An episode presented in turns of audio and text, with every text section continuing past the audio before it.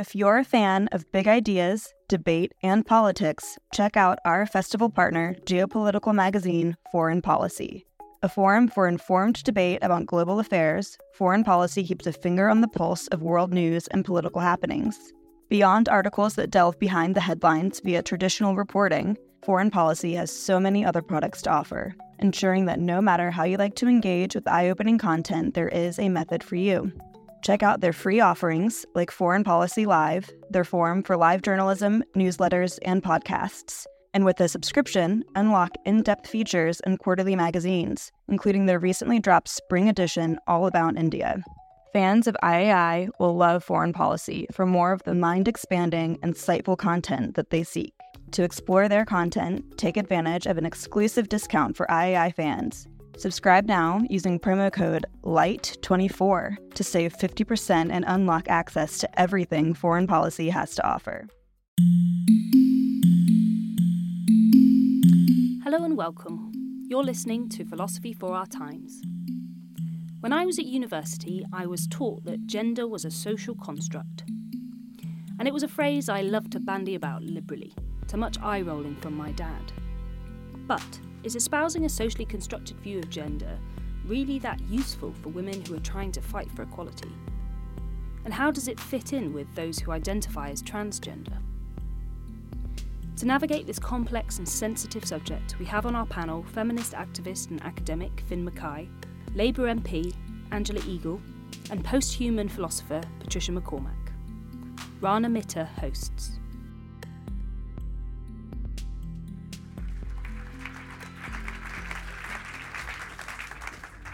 Ladies and gentlemen, welcome to this slightly damp Hay afternoon at How the Light Gets In to talk about the subject Beyond Men and Women. And we have three very distinguished speakers who are going to be bringing that to us today.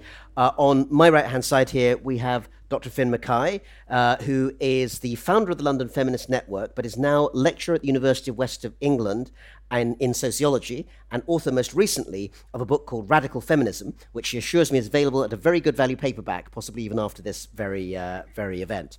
Uh, on my left is Angela Eagle, Member of Parliament, Labour Member of Parliament for Wallasey, uh, former Shadow First Secretary of State, and has been named by The Independent, uh, that fine publication now mostly online, of course, as one of the most inf- uh, 50 most influential LGBT people in the UK. And on the left hand side, just beyond, we are delighted to have with us Professor Patricia MacCormack, who specializes in continental philosophy. She teaches at Anglia Ruskin University. She publishes and lectures on sexuality, queer theory, feminism, and ethics. And her latest book is The Animal Catalyst. So we have tremendous expertise in front of us, and we are going to discuss a whole variety of areas to do with the category of gender. Is it still useful? Where is it useful? How might we overcome it? To start us off, I'm going to turn to Finn Mackay, if I may, and ask Finn. Gender is a term that clearly has had an awful lot of use, and it's also travelled a very long distance in terms of the way we think about it. But is it still useful, or are we, in a sense, outgrowing it? Okay, well, thank you. Um, I think it's important before we get into the debate here, to make a very clear distinction between the two terms gender and sex. So these two terms out there in the world are always conflated, um, often wrongly. So biological sex refers to physical, biological, bodily characteristics.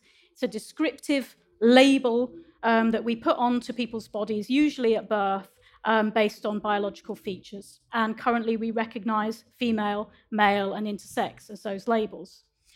So, gender, however, is not biological. Gender is the term used to refer to masculinity, femininity, androgynous, camp, unicorn, all whatever other sorts of ways people might want to define um, their expression and their style and their personal identity. It is deeply felt it's a key part of most of our identities, and in that sense, it is real, but it is not born, it is made. Gender is a social construct that changes over time and place and culture. Babies are not born macho or boyish or girlish. Babies are not born liking football or frocks. They are not born with a biological drive to sit with their legs apart versus crossed. They don't have a fancy for long hair and makeup in the womb.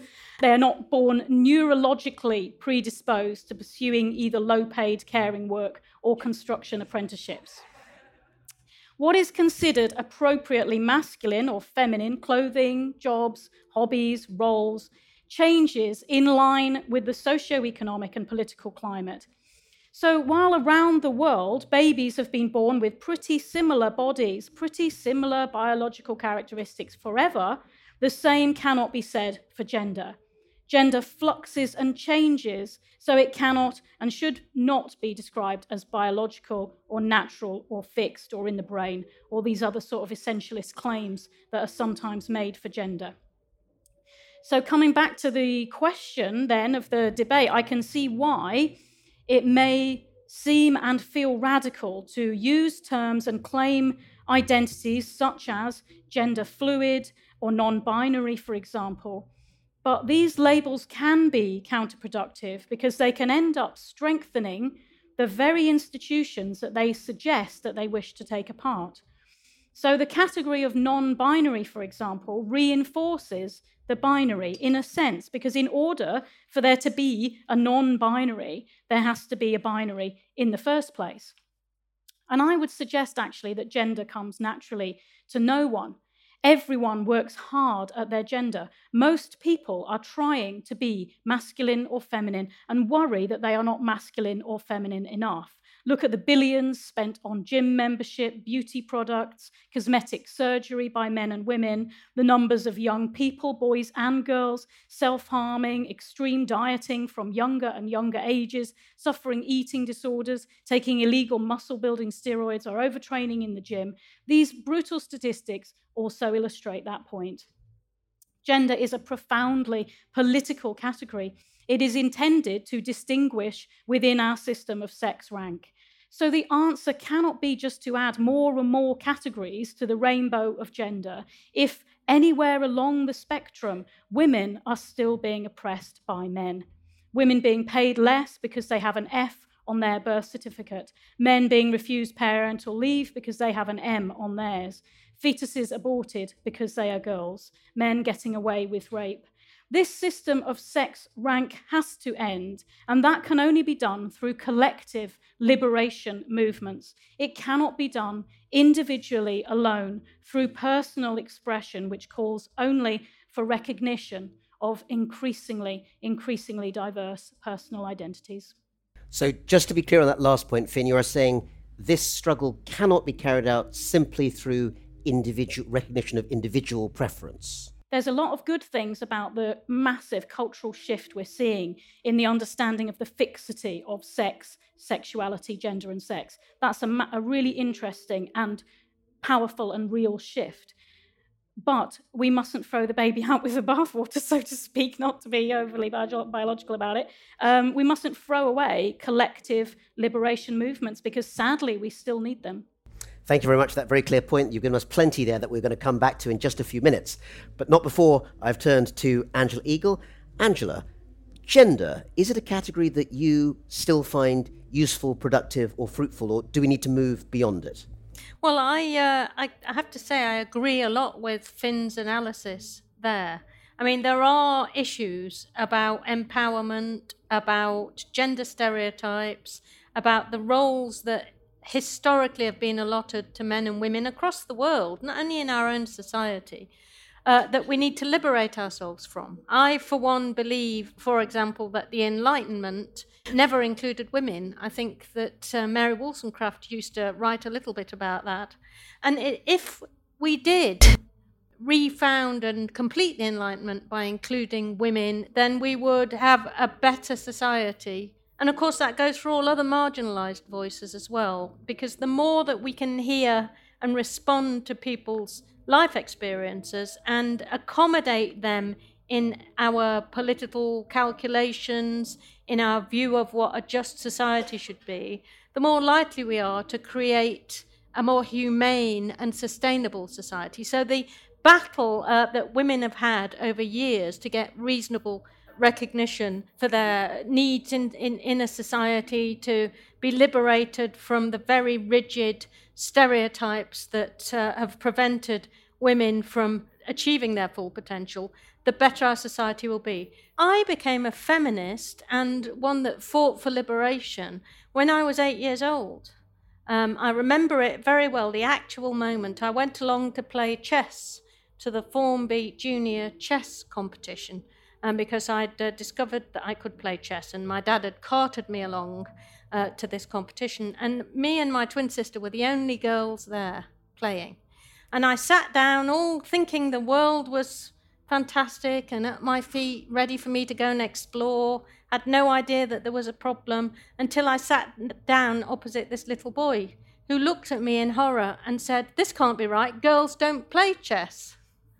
And he actually started panicking. And first of all, I thought, What is he going on about? And then I thought, He's frightened of losing to a girl. That is what's going on here. So obviously, I beat him. Um, and I won the tournament. I realised there was an even bigger problem when I was awarded a Biggles book as the prize. So it was then that I was told that girls' brains were smaller than boys and therefore they couldn't play chess.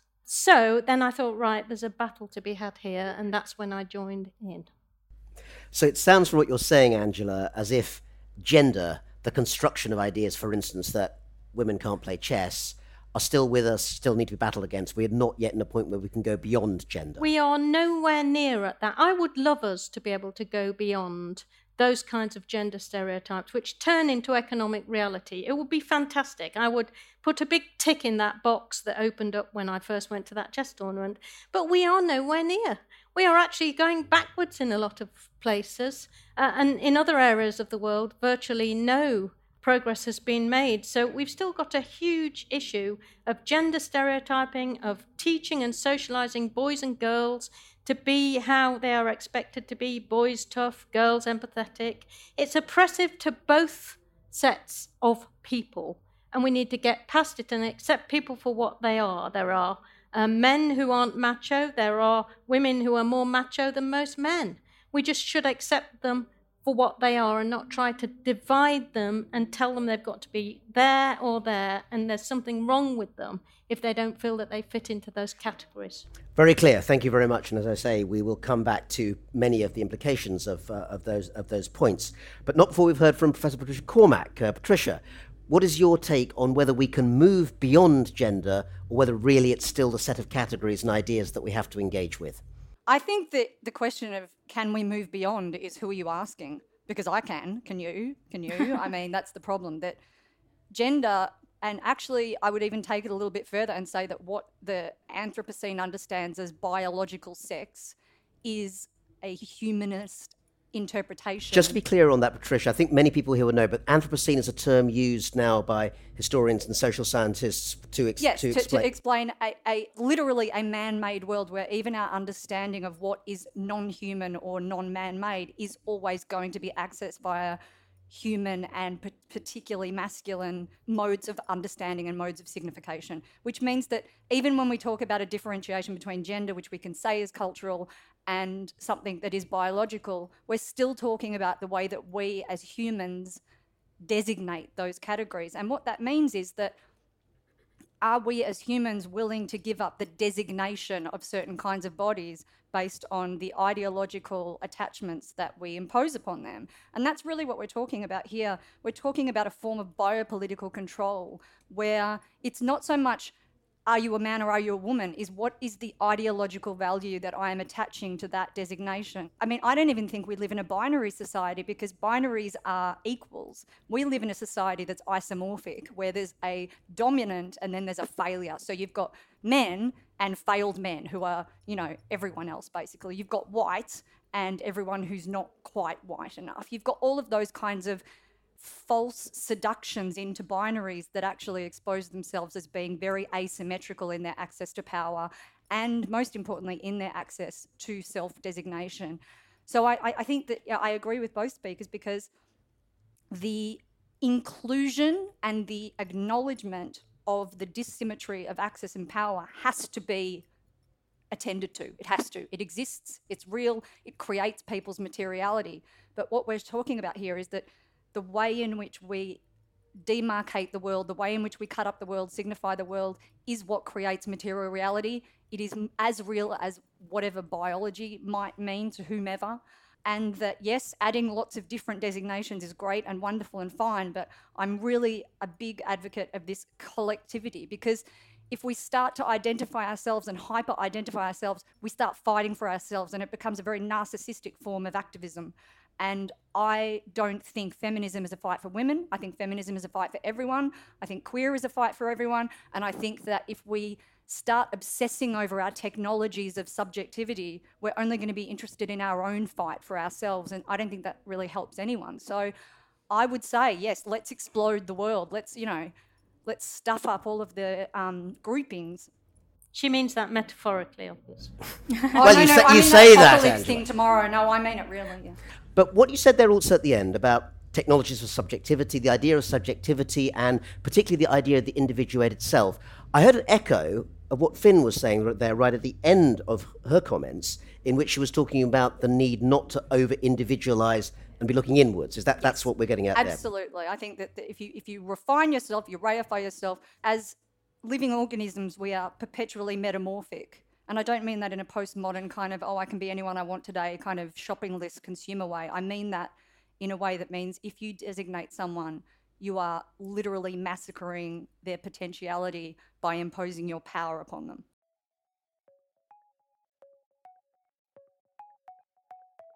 Do you want to hear more from the world's leading thinkers? If the answer to that question is yes, subscribe to IAI.tv for unlimited access to thousands of debates, talks, articles, academy courses, and live events.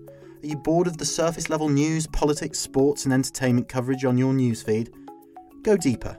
Get the philosophy behind the news and get the latest big ideas from the world's leading thinkers on subjects at the core of the human condition, life, the universe, and everything in between. It's free for the first month, and there's no commitment to pay, so subscribe now to understand the world beyond the surface level. Okay, good words there to actually turn to some interactive discussion. And I'm going to come back to you, Finn, because I'm going to make a declaration here, and I don't want you to be ashamed, but you are a sociology lecturer. you are a social scientist. I am. You're even wearing a badge I- to, I uh, love to prove it. It's the final shame that is finally being, you know, embrace it. So, with that hat on, let me put something to you from another rather important social scientist. He was a bloke. Hey, he had a beard, but he's called Karl Marx, and we're going to talk about him just a, a minute or two. One of the most famous things he said was people make their history, but they don't make it exactly as they please. And I'm going to translate that as people, because he said Menschen, which is not the same as Männer, meaning men. It's often translated as men, but it doesn't have to be. And in the case of the construction of the idea of gender, you know, one of the single most powerful frameworks that we've had to understand social construction in the last, you know, 30 or 40 years, if, if not even, even beyond that, part of the debate, and it is a debate that there has been, is about how totally you can regard this as a purely a social construct, and how much, if at all, it does touch onto what Patricia said was what we might think of as biology. Now, let me throw that back to you there, if I may, in this form. Is there any sense in which the social construction of gender, which I suspect we all recognize on this panel and many in this room too, has any meaningful connection with biological progression, or are the two to be regarded as two bits of a Venn diagram that just never meet? I mean, this question is going to run and run, isn't it? And within science, within neuroscience, there is stark disagreement. You have some scientists talking about the plasticity of the brain, but what many of them say is can you spot masculinity in the brain or femininity in a brain? No, you cannot. And then, of course, you have evolutionary biologists, you know, biological determinists who argue strongly and strongly believe the opposite. And what they usually mean by that is, of course, they don't mean someone knows the offside rule in the in the womb. They know that that's ridiculous, which it is. So they pull it away from that and they'll they'll talk about quite woolly concepts like aggression or competition or physicality or the need for physical expression. And there are strong voices suggesting that these are real. In fact, there are people who will say a lot of the problems we see in the world today are because we have stopped boys from being boys. We have stopped their natural drive, men's natural drive towards competition and aggression, and that that's masculinity and that you can see that in the womb. Now, as a feminist, I don't believe the sorts of lies that we are told about women in the media, in advertising, in the beauty industry. I don't believe the lies that are told about what women are meant to be.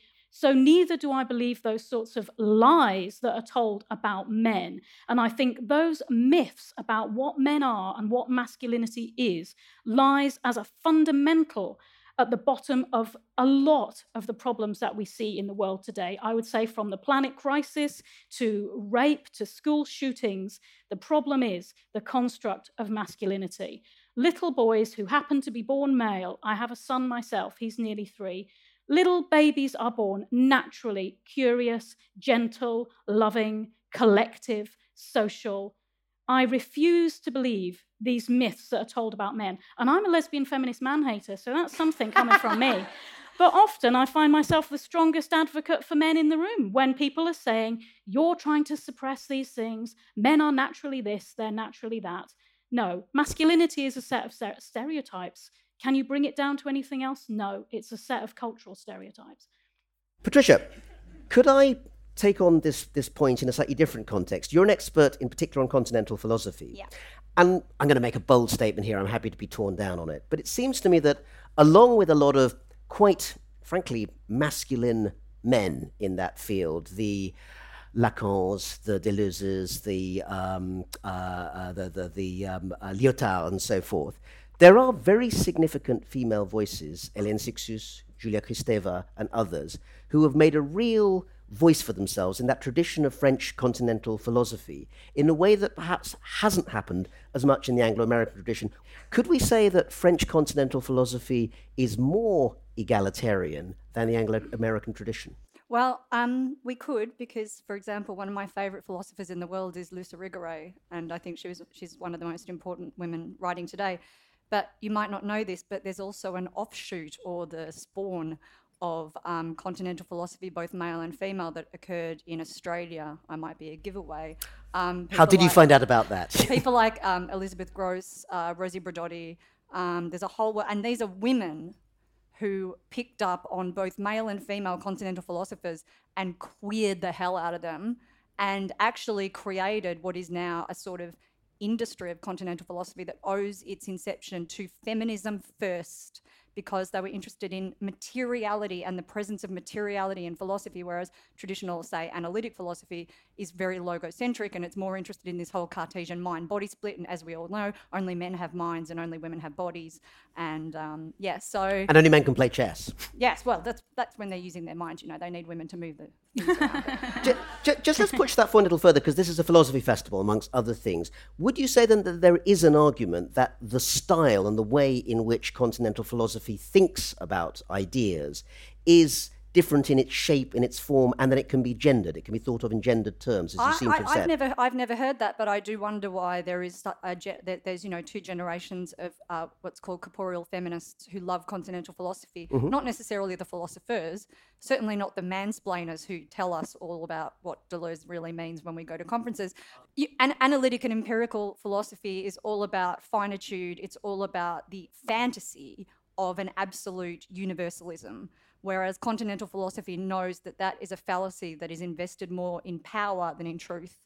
And so continental philosophy is often misrepresented as not being interested in truth. It is absolutely interested in material reality and lived experience, but it is not interested in a universalizing truth that masquerades as neutral for the human, but is essentially a mirror of this kind of Vitruvian man, which is this, you know, white hetero bro dude who speaks for everyone. The critics of those people are actually very anxious about their loss of power at the destabilization of categories that their power relies on reiteration. So let's then take a practical case example, which is very relevant to today's headlines. And Angela Eagle, I'll turn to you, if I may.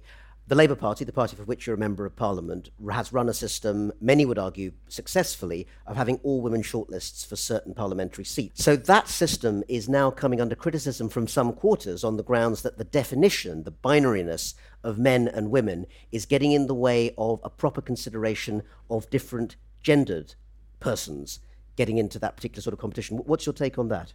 Well, uh, women only shortlists were created to put right the historic fact that women weren't able to break through into the parliamentary system and be selected as candidates. Uh, and it was affirmative action in order to put right a historic legacy of underrepresentation. Just a more holistic, more complete version of democracy. And so the women only shortlists were created to put right a historic wrong.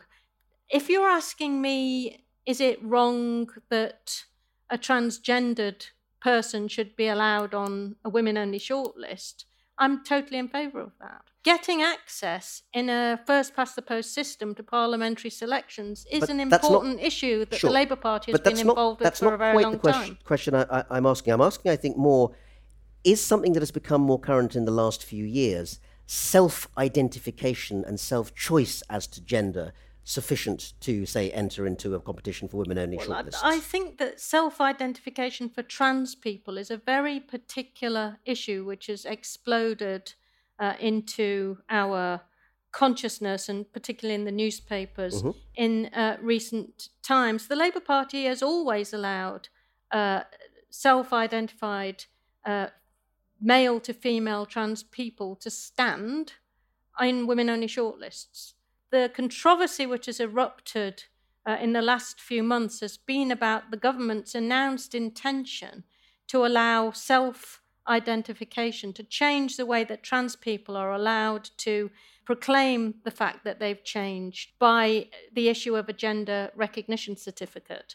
And the current Gender Recognition Act, you have to say that you suffer from gender dysphoria, which is defined as a mental illness. You have to put your case before two doctors who decide whether you do suffer from gender dysphoria. You have to live in your new gender for uh, two years, and you have to have other people judging whether you're allowed to change. All the government uh, is trying to do, and they've left a terrible vacuum which has caused big trouble here, and people have uh, got very worried about it when they shouldn't have, is to have self ID like they have in uh, Ireland and Chile, where you go before a magistrate, and instead of having to declare that you've got a mental illness, you say that you wish to now um, have your birth certificate and your birth gender changed. And that is all that is happening there. Um, it's 0.4% of the population who have uh, issues in and around the gender, the gender they were born in. Um, and I think that we ought to be uh, confident enough in our own identities not to be worried by that. And the Labour Party isn't. So, Finn, would you share that position that essentially self identification is sufficient to carry the vast majority of the work that needs to be done to place yourself in a gender category, particularly now that the spectrum of gender hmm. is wider than it was perceived as well, being, say, 20 again, years we're not talking about a gender category. You don't go to the gender recognition panel and go, today I feel sort of high camp, but yesterday I felt really butch, like a sort of Jim Bunny kind of butch. That's not how it works. We're talking about living and in all dealings and the rest of your life, you sign a de- legal declaration saying you will, in all dealings and all personal life, live as female or male, and the state recognizes that, and there has to be a state process for that. Do I support the Tory suggestion for changes to that process of the Gender Recognition Act to make it simpler? Yes, I do support those changes. Partly because I am against pathologization, I am against the medicalization of people's identities, I am against the idea that some psychiatrists sat on a panel judging you as to how you sit, what you look like, what you played with as a child, can somehow define what you are. Um, so I support the demedicalization and depathologization of the process. And would you support what happens in Ireland and Chile, which is the use of, say, the legal system, a magistrate's court, as an appropriate pathway. To, yeah, to well, I think the that. suggestion here has been that it would be witnessed by a solicitor, perhaps, or it would be done similarly to how, say, a statutory declaration is done. But again, as Angela has already said, the sort of nitty gritty of the process, in fact, it's just kind of been kicked to the curb at the moment. They're not really progressing with what they meant by those changes. But yes, some sort of legal process uh, would be in place. And yeah, I think it would, as I say, it would demedicalise it, it would make it simpler. It's a good Very small percentages of transgendered people have a gender recognition anyway, certificate exactly. because it's such a horrible process to have to go through and then they get into trouble when their birth gender is different from the gender they live in and that can cause them problems with uh, invalidating travel insurance Yeah. a range of issues like that so this is just a practical issue which has been blown out of all proportion by the fact that the government said they were going to change this and then didn't tell anyone how or why Yeah. or when. And you have these ridiculous things going on now where people are saying, oh, it could be a man on Monday and a woman on Tuesday and, and who knows what on Wednesday. That is not And in your opinion, about. is, is that a sort of a try on? You don't think that that's actually a defensible position in any meaningful way? Um, what, that you could change gender back and forward like Be- Because that? if I mean, you know, the, the, the, the reductio ad absurdum would be that if you believe that gender is entirely constructed, then you can change your opinion about it over time. But When- we're not talking We're about not- we're sex. talking when about someone goes to get transgender people here. Change. They they say, "I will live as a woman. My pension laws will change. My marriage certificate will change. Blah blah blah blah blah." They are living. They will be living as either female or male. People can change. People change their gender daily. Everyone in this room is not a walking Barbie or Ken doll. Everyone is kind of is non-binary. Everyone's gender is fluid. You feel differently orientated one day to another. That's a completely different conversation to, as Angela says, a minority of people who will choose to go through a legal process to be recognised as a sex that wasn't the sex labelled on their birth And this is a minority of people who have suffered terribly. Over 50% of transgendered people have thought about taking their lives. Many, many, many of them are bullied. A lot of them have been subject to an awful lot of abuse and hate, especially in the vacuum that the government have created by making this announcement and not following up and not following up on it fast enough. So uh, this is an, a, a separate issue of just being reasonable and decent to people who are having a really difficult time. I, as a feminist, don't feel threatened. As a woman, I don't feel threatened if there are some male to female transsexuals who are able to live the lives as they really feel that they want to live. That doesn't threaten my womanhood. Patricia, I was just going to say that I think that a lot of the time the trans issue is raised by very anxious people to derail the deconstruction of gender in itself. And so they have become scapegoats in many ways because, as we've said, it is a small percentage of people who do subscribe to a certain gender category. Most people do subscribe to a certain gender category. But those people who want to turn that issue into the main issue about gender fluidity are the people that are made most anxious about the fact that every day they wa- wake up and don't really know what it means to be a man or a woman. N- no one knows themselves, and certainly no one knows what it means to be a male or female. They just often know what it feels like to be treated as a male or a female. And it's usually, if you're a female, pretty unpalatable. It, it, it's a bit of a shame because what it does is it shows that so called heteronormative culture is so anxious about their own awareness that gender is absolutely redundant and ridiculous.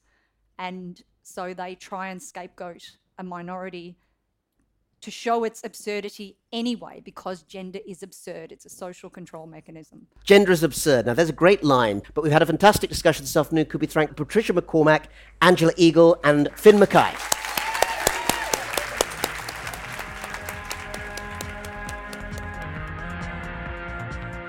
We hope you enjoyed this podcast, which was brought to you by the Institute of Art and Ideas. So, what do you think? Is it possible to imagine a world beyond a gender non binary? Let us know by tweeting at IAI underscore TV with the hashtag philosophy for our times.